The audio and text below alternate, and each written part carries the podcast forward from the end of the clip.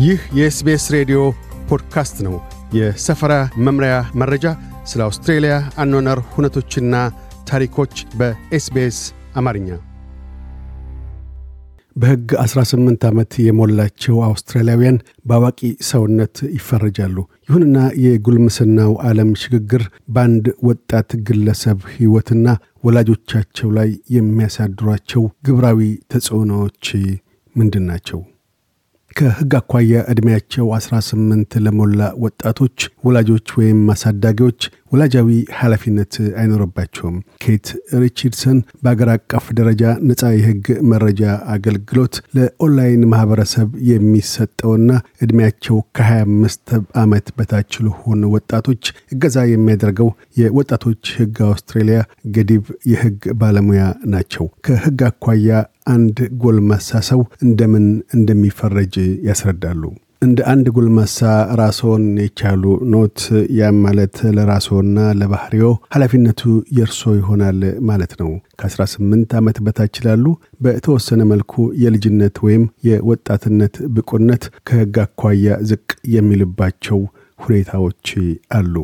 ሕጋዊ ዕድሜና ጎልማሳ መሆን በመላው አውስትሬልያ 18 ዓመት ሲሞላ በምርጫ ወቅት ድምፅ መስጠት ግዴታ ነው።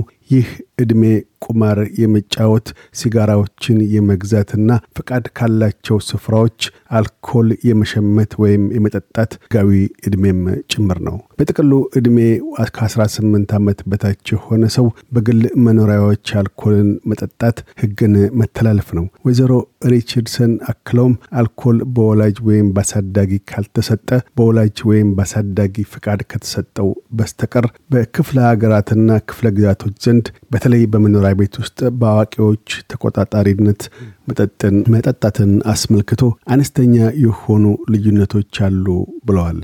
ስቲቨን ሮበርትስ በሞናሽ ዩኒቨርሲቲ የትምህርትና ማህበራዊ ፍትህ ፕሮፌሰር ናቸው። ከተጠበቡባቸው የምርምር መስኮች አንዱ የወጣቶች ወደ ጉልምስና ሽግግር ነው። መጠጥ የመጠጣትን ኃላፊነት ጨምሮ ወላጆች ልጆቻቸውን ከሚደግፉባቸው መንገዶች አንዱ ስለሆነው የዕድሜ ሽግግር መልካም የሚሏቸውን የተግበራ ተምሳሌቶች አስመልክተው አታያቸውን ያጋራሉ። ምናልባትም ልጆቻቸው በጓደኛ ቡድናቸው ውስጥ አንዳቸው አንዳቸውን የመርጃ መንገዶች በማፈላለግ በቡድናቸው ውስጥ መከባበርንና መከባከብን እንዲያዳብሩ ሊያነጋግሯቸው ይሹ ይሆናል።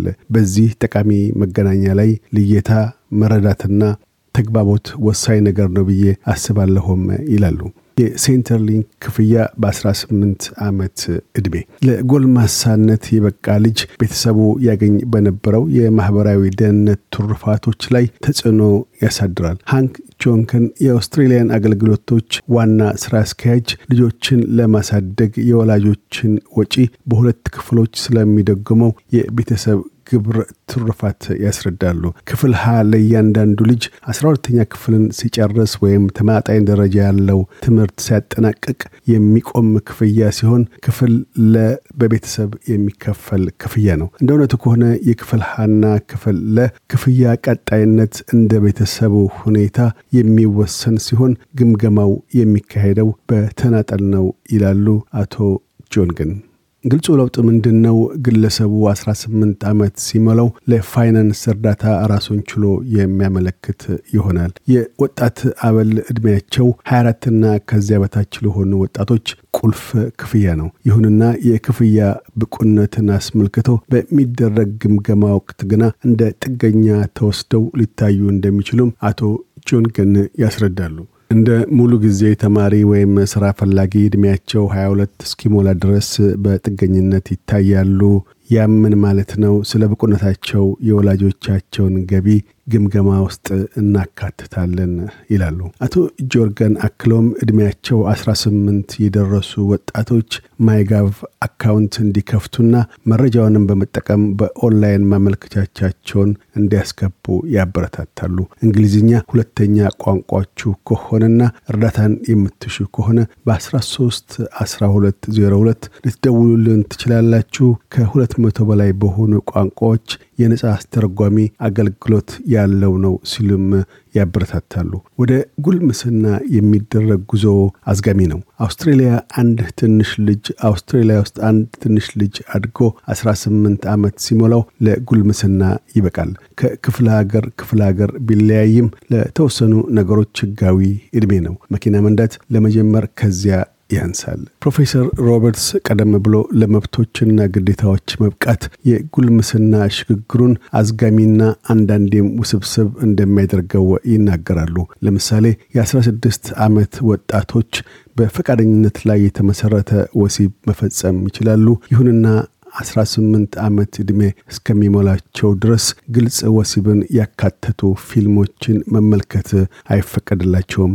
እንዲሁም 18 ዓመት የሞላቸው ወጣቶች ዕድሜ 16 እና 17 በነበሩበት ወቅት ያገኙ ከነበረው ደመወዝ ከፍ ያለ ክፍያ የማግኘት መብት ቢኖራቸውም ሙሉ የጎልማሳ ደሞዝ ክፍያ ማግኘት የሚችሉት ግና 21 ዓመት ሲሞላቸው ነው ሲሉ ያስረዳሉ። ፕሮፌሰር ሮበርትስ አያይዘውም ባለፉት ትውልዶች ማህበር ማህበራዊ ተጽዕኖ አሳዳሪዎች ዘንድ የተለመደው የሙሉ ጊዜ ስራ ራስን ችሎ ወይም የራስን ቤተሰብ መስርቶ መኖር የሚለው አሁን 18 ዓመት በሞላቸው ወጣቶች ዘንድ ቅቡልነቱ ዝቅ ያለ እንደሆነም ያመላክታሉ።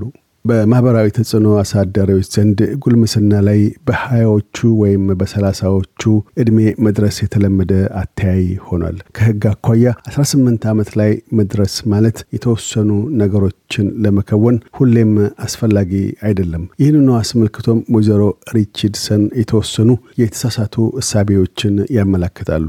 እኒህንም ለመፈጸም የ18 ዓመት ዕድሜ ላይ መድረስ ግድ አይልም ስለሚሏቸውን ሲያነሱ ወሲብ መፈጸም ስራ መስራት፣ የራስ የባንክ አካውንት መክፈት፣ ትምህርት ለማቋረጥ፣ ቤትን ለቆ ለመውጣት፣ በወንጀል ለመከሰስ፣ ያለ ወላጅ ወይም አሳዳጊ የህግ ምክርን ለማግኘት፣ ለህክምና ፈቃደኝነትን ለመግለጽ ይላሉ። ለምሳሌ ዕድሜያቸው ከ18 ዓመት በታች የሆኑ ወጣቶች ሐኪሙ የህክምናውን ትሩፋቶችና ጎጅነቶች ተረድተው ከውሳኔ ላይ መድረስ ይችላሉ ብሎ ካሰበ በህክምናው ለመቀጠል ፈቃደኝነታቸውን ለመስጠት ይችላሉ።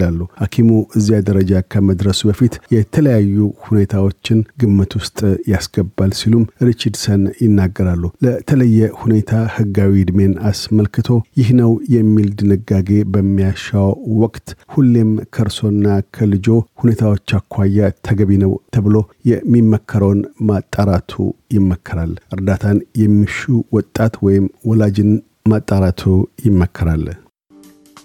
እያደመጡ የነበረው የ SBS አማርኛ ፕሮግራምን ነበር። የፕሮግራሙን ቀጥታ ስርጭት ሰኞና አርብ ምሽቶች ያድምጡ።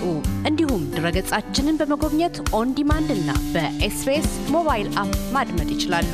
ድረገጻችንን SBS ዶት ኮም ዶት ኤዩ አምሃሪክን ይጎብኙ።